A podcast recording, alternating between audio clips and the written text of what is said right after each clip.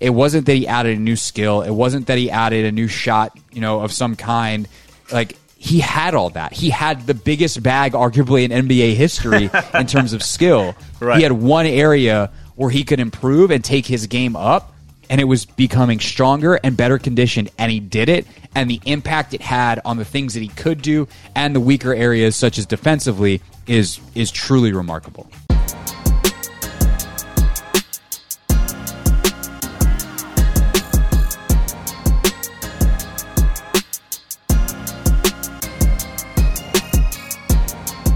Welcome into the Train with the Best podcast, a podcast by Fit Pros for anyone who loves the world of fitness and wants to understand it better. I'm Craig Hoffman, a personal trainer, performance coach, and media personality.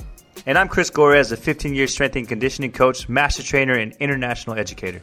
And today's podcast is going to be about how strength and conditioning can help you win in life, or if you're the Golden State Warriors, an NBA championship. Warriors, as we record this on Friday afternoon, clinched last night in game six, a dominant victory over the Boston Celtics. They really just outplayed them, outlasted them in this series. And the outlasted part is kind of where we're going to focus. This isn't going to be a basketball breakdown or anything like that. But I think if you are as big a sports fans as Chris and I are, and you know about this Warriors team, you know how significant a role strength and conditioning played in the Warriors' success, specifically to get back to this mountaintop after they obviously have been there before and went real deep in the valley in between with all the injuries and things that they had. At the end of the show, we will also, I guess the second half of the show, we'll also talk about conditioning for all, a general population talk. Uh, I've been thinking a lot about conditioning lately in my own training, and so I want to pick Chris's brain and, and Chris let you talk about some of the things that are floating around in your head on the conditioning side of things too. But um, when you think about this Warriors championship, like obviously Stephen Curry is the center of it. He finally gets the Finals MVP, and uh, just so people understand, this is a guy that was a three-time champion, one of the best players ever, all-time great shooter, all that kind of stuff. Before 2019, 2020, COVID hits, and he has this hand injury that winds up essentially keeping him out for almost a year and a half when you combine the break that everybody took for COVID and the fact that the Warriors didn't make the NBA bubble, and then this injury that he has that keeps him out a large part of the next season. And actually, I think that that that season was the one he was out, and then the Warriors don't make Right. the bubble, and then Right. it loops around, they start late, all that kind of stuff. Yep. And what he did during that time was take time that a lot of athletes never get in their careers to kind of reinvent themselves, And in his case, kind of clean up some weaker areas of his game, including his strength. And, and this is, by the way, the second time in his career that he kind of did this because he had those ankle injuries earlier in his career that nearly ended it. Like Steph Curry, that we know now, almost never happens because his ankles were so bad. He goes on kind of a strength and conditioning journey, strengthens that up. They are able to, to save his career. He goes on and has this first stretch of brilliance. And now you're entering the final, what we assume is the final phase of his career, where he's still at the very top of his game. And you see how the strength and, and the bigger body that he now plays in is able to help him get to the rim, finish, do all these things. You watch him playing defense against much bigger players and doing a great Right. job.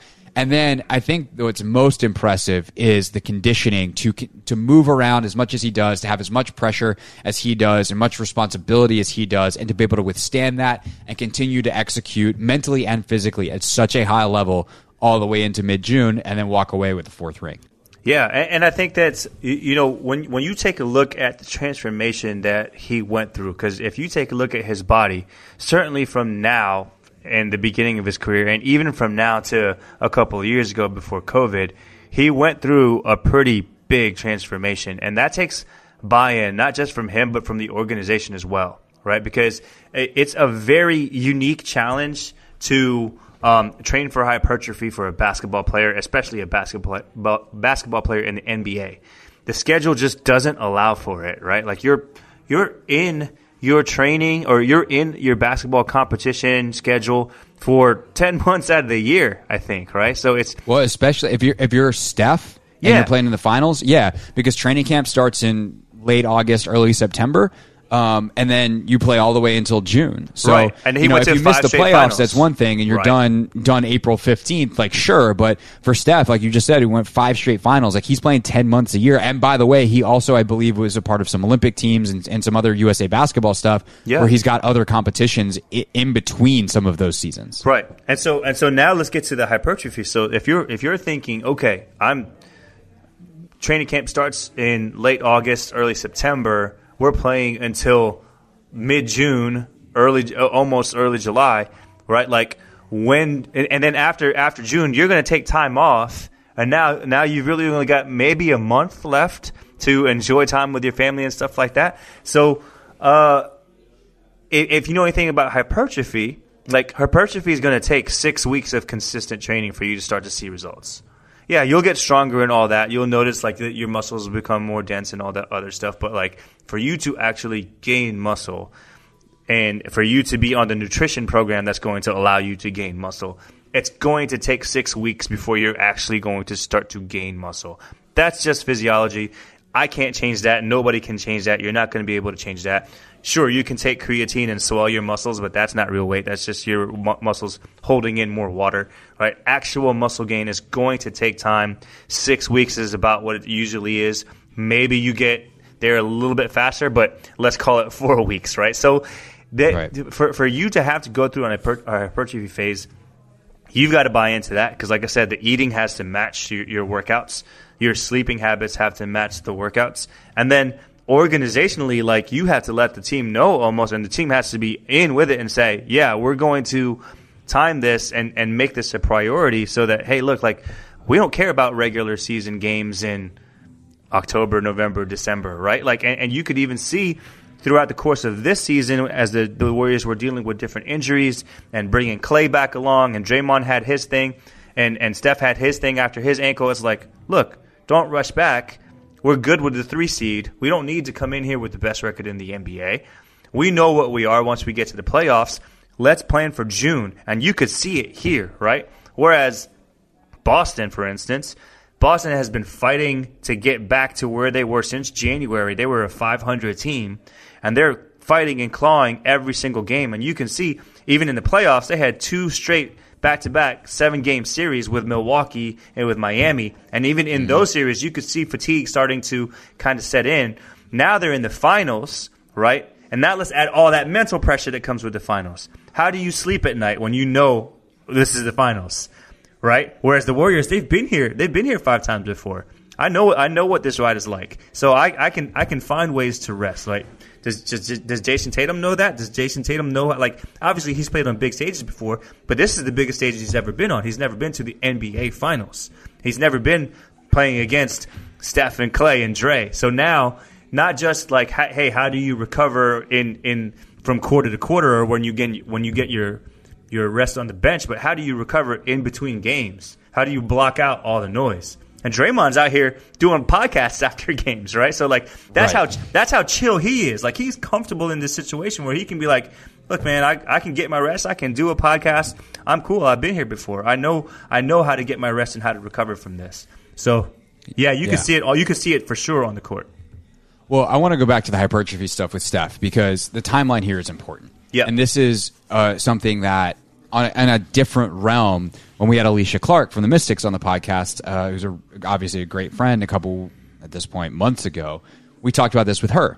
She goes from, has gone in her entire career from WNBA season to international, WNBA international, WA international. And then she had this foot injury that caused her to miss an entire W and an entire international season. And as she built back from that injury, she was able to do skill development in a way that she never had in her career because she never had the time. She was always Right. in game mode. It's what do I need to do for my team right now within the skill set that I have, which for her was be an all world defender and spot up shooter. Now all of a sudden, as she's rebuilding her game and not playing overseas, she's able to add in some off the dribble, some pick and roll ball handler stuff, and it, it you see it, you know, in certain situations this year, the Mystics are using her that way. That time in the schedule allowed for her to do that. And that, when you talk about what Stefan needed to be able to do, it wasn't like he just kicked away part of a season so that he could lift some heavy shit and show up with a bigger body. he got injured in a game against Phoenix on what is this October 30th of 2019, right? So this is pre-COVID, pre-everything. He misses uh, all the all of November, all of December, all of January, all of February, and then in mid March, uh, he comes back, or early March, he comes back. He plays one game, first one he's played in months, and then two days later, or three days later, the world shuts down.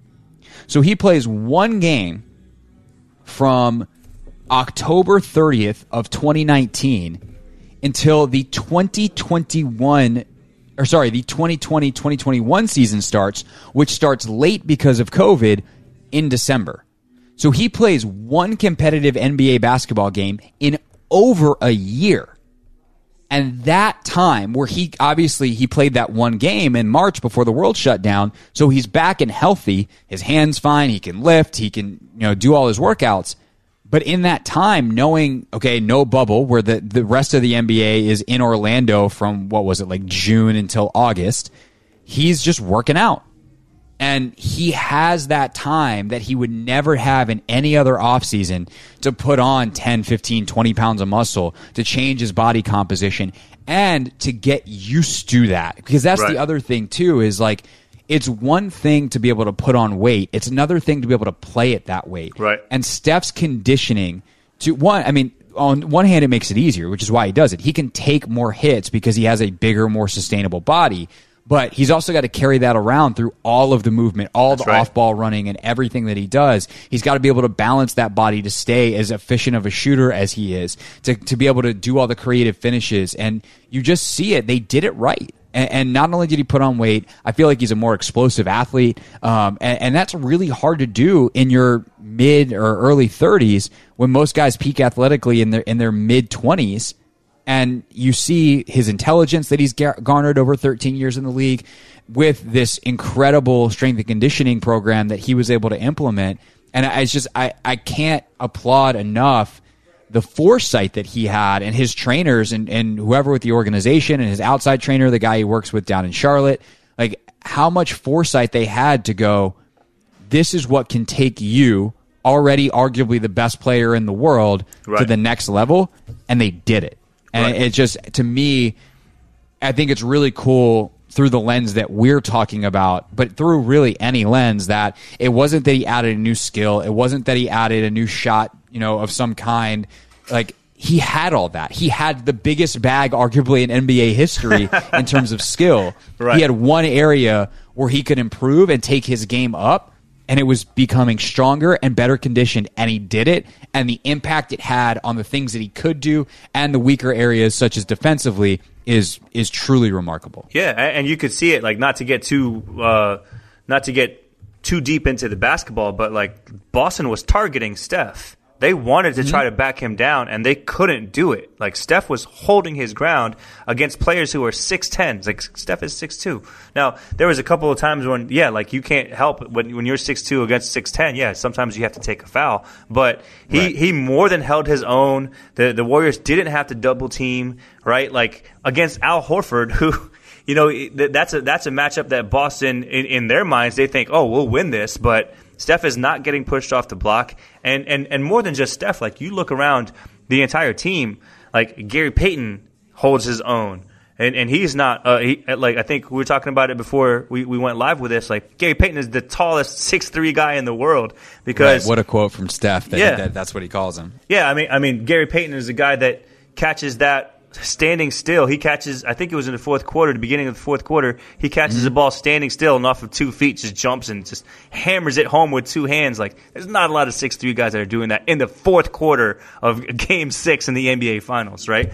Um, Klay, for, for Klay to come back off of an ACL tear and then an Achilles tear right after that, like for him and, and, and their foresight of planning, like, hey, we're going to bring you back. This is how many minutes that you're going to play. And we're going to start to increase those minutes because really we just need you for the playoffs. We don't need you for February and March. We need you for uh, you know May and June. So um, same thing with Draymond. They didn't rush him back when when Steph went down with his ankle injury. They didn't rush him back because they, they just knew like this is the moment that we need to prepare for.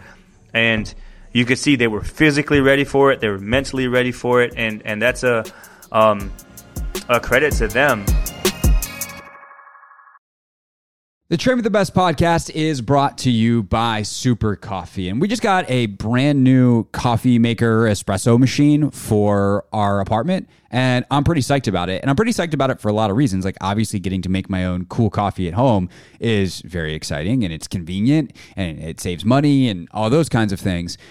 But it also means that the Super Coffee grounds that I've had, now I have a place to to really use them and, and also to share the love because I had like a little pour over thing that was individual and now I can just make a pot of coffee. And if we have friends over we can be like hey do you want coffee? And I'd be like hey here's this delicious coffee. And they don't even have to know it's super coffee. Of course I would tell them because why would I deprive them of that knowledge? And by the way you know what what did I just say? It's uh it's convenient it's delicious uh, all these things that I said of why I'm excited to get this coffee maker that's also just what super coffee is. And you don't have to make it that's the convenient part. It comes in a ready to drink bottle. They've got all kinds of things. So whether you're ready to drink, whether you're nice pot of coffee at home, if you're looking for some creamer to go in, really either one, they've got you covered. Anything coffee adjacent, one stop shop. DrinkSuperCoffee.com. Use the code Train with the Best and you get 25% off your first order. That's Train with the Best at DrinkSuperCoffee.com. The Train with the Best podcast is brought to you by Jaku a personal speed and agility measurement system. Jaku has eliminated the need for expensive timing gate system and they killed the stopwatch. Now you can test speed, agility, and reaction time with just the Jaku speed wearable sensor and your phone. That's it. Nothing is easier or more accurate. Way easier than those gate systems, way less expensive than those gate system, and it's way more accurate than a stopwatch. I, I know a lot of coaches, you're like, I don't know, my stopwatch is pretty accurate. You know, it's more accurate than you? A machine. A machine that has technology that's patented and is proven to work each and every time. Now, whether you're measuring reaction time, set up a short gate and see how fast someone reacts to something, to just getting a super accurate time over time, rep after rep, set after set, continually consistent timing device. There's nothing better than Jaku. And that the the really to me the coolest thing about Jaku, what sets it apart, is not only can it be used for straight line speed like the gate systems can. Again, I don't know why you use an expensive gate system when you can get a Jaku, but like, fine. I, we've used it forever. We trust it. Cool. Let me see your gate do a 5 Let me see your gate do a custom drill that you made up that you've been trying to get accurate timing on for years. Let me see your gate system do anything that is not straight linear speed. Jaku does. So quit messing around. Go right now. Jaku.com slash discount slash TWTB for 20% off. That's Jaku.com slash discount slash TWTB. The other thing I, I do want to say too, when it comes to Steph, is like I don't think that Steph gets. Uh, uh, we we know that Steph is the ultimate skilled shooter, point guard, all that. I don't think we give him enough credit for that Mamba mentality that we give to a LeBron or Jordan or Kobe. We don't give him enough credit for how petty and competitive he is the way that those guys were, right? he knew like, hey, this is what I got to do. I, I got to be a, a, better defender. I don't have to be all world, but I have to be a better defender, right? You look at somebody like Luka Doncic, he needs to do something like that, where he needs to be like, hey, like I need to take my physical conditioning a little bit more seriously so that, that I can be a respectable defender. Steph knew that this is the, the one thing that people are targeting him for, and, and he wanted to fix that, and he did. So credit to him for, for being that type of competitor. I don't think he gets enough credit for being that type of guy. No, I, I agree with you. And it's actually something that I'm going to talk about. You know, obviously, by the time people are hearing this podcast next week, I will have already done this show. But like, I'm on the radio later today um, in for Grant Danny. And one of the things I'm going to talk about is like, I actually think like tier one of, of NBA history is like your Jordan, LeBron, Bill Russell, you know, maybe Magic and Kareem. Like there's there's five or six guys, and then there's like second tier that's got guys like Kobe Bryant, and Steph's on that tier. Steph's on that and, tier. And and and I think part of that is is the competitive character. Like you don't get to that level without the competitive character that Stephen yeah. Curry has, and that is also the kind of thing that gets you through those workouts when it is a grind, especially if it's a rehab situation. But even yeah. past that, like to do a hypertrophy level workout or to do a hypertrophy workout on like an NBA level, that shit hurts. Hurts. And your body feels terrible. And to be to be one of the three best players in the world and be like, yeah, I'm going to go through that. I'm willing to, to to do this. I'm willing to make that change. I'm willing to have that diligence. Like that comes from a competitive character that he has that just not everybody has. And and it'd be real easy for him to rest on being extremely great and instead he went for legendary and, and you see how that plays out. Yeah. And, and I think you see the best players in the world do it. Like CP does it, LeBron does it, obviously, the guys that take care of their body because they realize that, hey, once I get to the NBA, uh, and, and, this is something that maybe a lot of people don't know, but it, it's really once you get to the NBA that you have time to do that. Because mm-hmm. if you're an elite level high school basketball player, you're playing high school basketball player, then AAU, then you get invited to tournaments and this and that. So you don't have time to lift. And in, in basketball, the, that's not in the culture the way that it is in football, per se, right? Like, I'm not saying that strength mm-hmm. and conditioning isn't a part of the culture. It, it is, but not in the way that football football players get in and say, I got to get bigger, I got to get stronger, this and that. Like basketball players, if you say, hey, we're working out for 90 minutes today, they want to shoot for an hour and then and then maybe they right. got 30 minutes, right? And that's just not going to cut it when when you're trying to get bigger, right? So right. it, it's really once you get to the NBA, like you, you, look, Jayson Tatum did it too, right? Like Jayson Tatum has changed his body since he's gotten to For the sure. NBA. And I remember working with him with with Drew and Pure Sweat when he was coming out of Duke. It was like, hey, like we got to get him past his first NBA season, right? Because Jayson Tatum up until then was high school basketball, AAU basketball, international basketball, then Duke, then summer league in the NBA, then the NBA season, and now finally there's an NBA offseason where we can focus on strength and conditioning and, and get you bigger, right? So like, and, and, I think for, for a lot of people, they come up in, um, in, and they form those habits where strength and conditioning isn't isn't a thing, and, and, and you can see for the guys that haven't embraced it, um, you can see that they they their, their careers don't take off maybe in, in the same trajectory or the projection that they thought right? And then and then yeah. it takes somebody like an Andrew Wiggins to get around a Steph and a Klay to say, oh wow, like this is this is what it's actually supposed to look like. Yeah, no doubt. I mean, Draymond, the way he's changed his body over the years, like he was definitely a lot doughier as a younger mm-hmm. player, mm-hmm. and you know, you, you, just watch the work ethic and how it pervades that entire organization. And this is really the second straight year you can point to strength and conditioning as a huge factor in in the best player taking home the title. Like the the transformation Giannis has made from yes. a 19 year old kid coming out of Greece, and like yeah it's it's remarkable. And, and, I think the last point I'll make on the conditioning front of this, because we talked a lot, obviously, about it, I think it's easier to see some of the strength yeah. stuff. It's like, oh yeah, that finish he made where he took the contact and, and wasn't phased, or whatever it is, or defensively he holds up. But on a conditioning element, you know, eh, for a sport athlete, your ability to execute the skills that you've practiced and you've taken all that time, the better condition you are, the less tired you are, the lower your heart rate is, the less strained your body is, the more precise you will be with your movements and the better decisions you're going to make. And ultimately, like that's what wins basketball games. Good decisions executed well. And so if you are a guy like Curry who spends a ton of energy offensively running around nonstop. And then defensively, you're involved a lot because the other team is trying to target you and you have to hold up.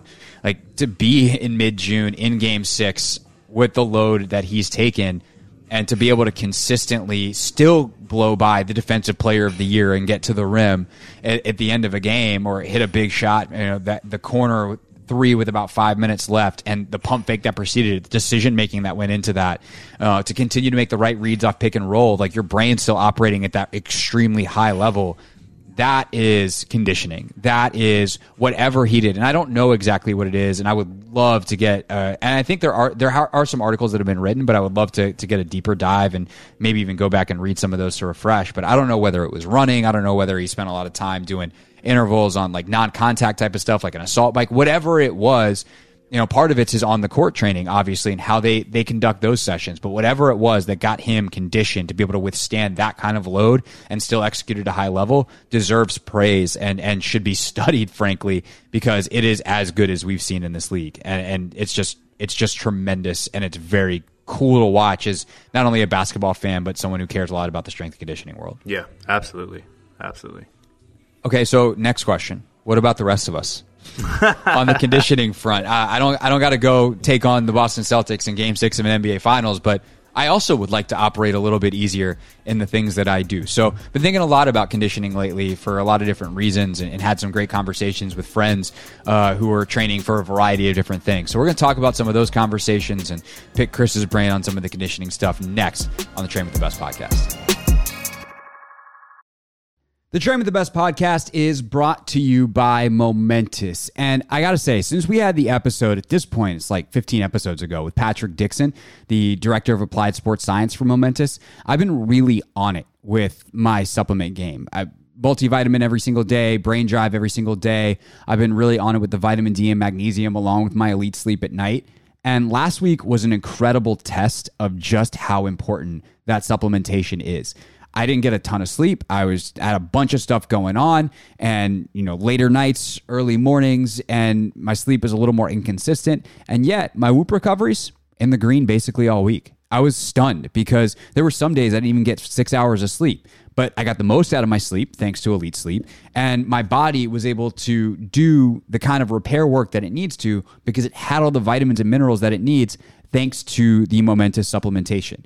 It is such a great way that they've set up their website now too is they've added all these new products from the huberman lab and they explain what they do and best use. So go build yourself a routine build yourself a regimen and then stock up. Livemomentous.com use the code train with the best 25 on your first subscription order and you'll get 25% off that order plus 15% off all of the refills. You're gonna feel the difference. Go to livemomentous.com train with the best 25 is the code for 25% off your first order the Train with the Best podcast is brought to you by Blaze Pod. And uh, did did you see the viral Blaze Pod video that went around last week? You know, you've heard of bending it like Beckham, but can you plank like the Beckhams? Yeah, David and Victoria Beckham doing a little plank competition with Blaze Pod. And it was really fun because for me, Actually had some clients that I did unknowingly before I ever saw the Beckham video, did the same exact drill with, and they sent it to me and were like, hey, I guess we're just David and Victoria Beckham now. And I was like, well, who's who? That's a conversation for a different day. The point is, whether you're using it for what I think most people know BlazePod for speed, agility, reaction training, or as a really fun way to spice up other exercises from single leg RDLs to planks. BlazePod is a way to enhance your training, timing, reaction, adding that mental stimulus to any number of ways in which you train. It is a phenomenal way to enhance training during a session, to get your body warmed up, or to really make your athletes, especially if they're sport athletes, make decisions in a finisher when they're tired that will simulate those late game scenarios where execution is everything and the game is on the line. So, Go to blazepod.com, use the code TWTB for 15% off, and get yourself a pair of BlazePods. Go to blazepod.com and use TWTB for 15% off. Continuing on, talking conditioning on the Train with the Best podcast. And Chris, I was talking to a great friend of the pod, Brandon Allen, the other day. Yep. Uh, he's got a really cool boxing event that's coming up. And I know you have trained for a fight before. Yeah. And uh, he, has, he has started running to help his conditioning. Sure. And I, I, it was a really interesting conversation because I was impressed with his pace as someone who doesn't run, uh, and he was you know running at a pretty good clip for just getting started again. And we were going back and forth on the merits of like low heart rate training versus just going out and running at a certain speed and, and some of these different things. Okay. And what I found myself coming back to is a big time keep the main thing the main thing scenario where, you know, you've got your legs that need to be trained if you're going to run. You've got your heart that is also a muscle and needs to be trained. Right. And it just depends on what it is that you are actually trying to achieve and, and understanding what variable in the equation you are trying to manipulate. That that's kind of where I landed. Um, and, and I'm curious when you think about conditioning for general population, when you think about conditioning for a specific event like a boxing match, where where do you start to you know, talk to clients and, and think in your own mind of how you're going to program the conditioning side of things? Because I feel like we do spend in the strength and conditioning world an undue amount of time Yeah. on strength. There's a yes. So when I think of conditioning or energy systems development or cardio or however else you want to call this, I really just break it down into three, three, three different categories, which is your light intensity, your medium intensity, and high intensity. It's just to keep it super simple, right? And and and really doesn't need to get much more complicated than that. Um, when you're training for a specific event, I take a look at that event and try to determine, all right, is this a light, medium, or or high intensity type of event, right? So a boxing match is going to be medium to high, right? Like a, a 5K or a 10K is going to be low, right? Like a track meet, obviously high, right? So uh, depending on where you're at, I, I, I typically train in the other two zones, right? So especially like if you're if you're a, a, a low intensity uh, athlete, I was just talking to my cousin the other day uh, about how she has to get ready for uh, the Marine Corps fitness test, and you know she's she's going to be um, going to training uh, in October. And she said the hardest thing I have to do is I have to have to do this three mile course. I have to do this three mile run. All the other strength stuff I'm good at. The sprint stuff I'm good at. And I said, you know, Holly, like it's a 20 minute run, which is long, but it's not that long. It's not an hour or longer, right? Like 20 minutes is a long run, but if you want to get better at running at that pace, what you have to do is get get to the point where that pace is so comfortable for you that it doesn't take away from it's not as stressful on you. So and the only way that you get that pace to be more comfortable is to train at a pace that's way higher than that. Right? So hey, if you want to run a 7 minute mile, don't run a mile at 7 minutes.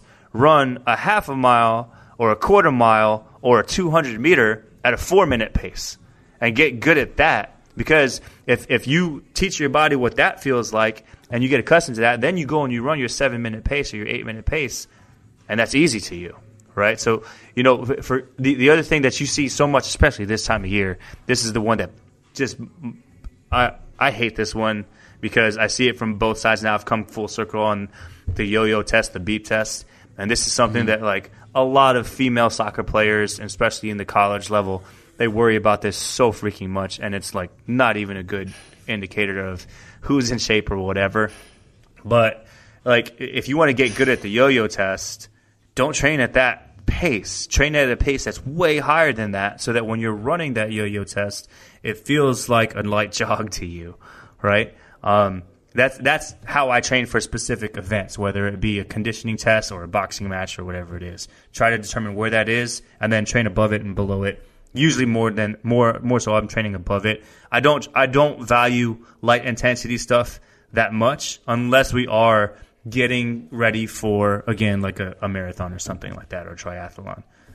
So this is where I I've been experimenting a lot lately and doing some reading and and you know listening to people that I think are smart uh, on s- some of the the below stuff, some of the lower intensity stuff, mm-hmm. because I think that there is a there's a there's a really high value in just having that base. Mm-hmm. And I want to run a, an analogy by you, see what you think. Yeah. Um, and this Matt Wilpers from Peloton, who I think is fantastic. Um, he does a lot of their their bike, obviously, but also um, is one of their their top run instructors. He talks about a pyramid approach, sure. where same exact three levels, right? You have your your low, your medium, and your high intensity. But if you think of the shape of a pyramid, yep. there's less as you go up. Yep. And so you're going to spend the most time at the bottom of the pyramid doing the lower intensity, building a base so that you can build the medium intensity on top of that, and then ultimately the high intensity yep. sprint type of stuff on top of that. And I, I just really like that. And, and also, you know, once you get into practice, I like the way my body feels after a low and slow run. Now, my hope is that my low and slow is not quite as slow as time goes on. Cause right now, in order for me to keep my heart rate, you know, around 150, let's say, I got to run really, really slow. And it's, uh, it's not my favorite. It takes a lot of patience. It takes a lot of humility. And I don't always have it. Some days I'm like, screw this. I'm to do an interval. I'm to do something else. But my body, like I got to the point where I can tell my, without even looking at my watch or my Whoop Live or whatever, however I'm tracking on that day, when I'm starting to creep up 160, 165, 170, things start to hurt. Things don't feel as good. And I can go for a low and slow, you know, 150 beat per minute run for 45 minutes. And if I start to climb up, that I start walking and like really do proper low heart rate training, and my body feels great. And so I, I think that when I've thought about it, and why is why am I feeling this way now at age 32? Like when I was younger, I just had that base. Like I was running around, I was more active playing sports, I was doing all these different things, or I was just running more consistently as part of my workouts. And as my workouts, as I've gotten older, I've done a lot more strength work, and I I think I just lost some of that base, and so building it back up has felt really good. And I think that there is a lot of value in that base, and and I think as a trainer too, it then becomes on you slash on us to understand okay, does my client have that base already? Which, like, if you're a soccer player and you're out there running around practice and games and all that Right. kind of stuff, like, you have the base already. Right. So we can be more maybe specific with the training. But for me, at this point in my life, as a recreational athlete um, and just someone who enjoys doing fitness, Yeah. to use a term that really sounds cool, I do Um. I, I, I need to actually get that base because I'm not getting it in my other activities. I, I agree with you. I'm and I'm when I say that I don't necessarily value uh, the the low intensity cardio. I I just don't value low intensity running per se because like you said a lot of our athletes are already getting that from practices and other stuff and for me the way that I've gotten that is I I get that through our training sessions right like I can keep somebody's heart rate at about 130 to 140 and and I can I can put them in through yoga flows and and get their heart rate up right so Totally. to, to me like heart rate is the heart rate like it doesn't matter distance covered right so I can I can have somebody's heart rate where I want it to be for an hour session which is a 45 minute to an hour run without putting their pounding on the body and working on the things that I need to, to, to take them through, right? So like when, when I think sometimes people think of like a corrective exercise session as like this relaxing recovery session thing. And that's not what a recovery session feels like with me, right? Like a recovery session with me is going to be that. We're going to let your joints recover. We're going to let CNS recover a little bit, but this is going to be a workout. And like I, I count our recovery corrective sessions to be some of that base work because we keep their heart rate up. We're, we're moving constantly for 60 minutes. There's not a whole lot of downtime in a recovery session. We're flowing from one thing to the other, um, working on stability, mobility, all those other things. So I still believe in that base, and, and, and even more so, that's that, that, that pyramid that, that you chose uh, to use as an analogy. I love the pyramid analogy. I, I remember, like early in my career, I think I posted this back when TrainerCortez.com was a thing on a blog where, like the not only not only is it a pyramid, but like I I, I took a picture of a Lego pyramid. So you can think if you think of a pyramid made of Legos, right? First of all, exactly what you said. A pyramid. It starts out wide, um, and then as you get higher up into the volumes, the volume becomes a little bit lower, but just more intense. And at the bottom of that Lego pyramid that I picked, it was whatever color you wanted.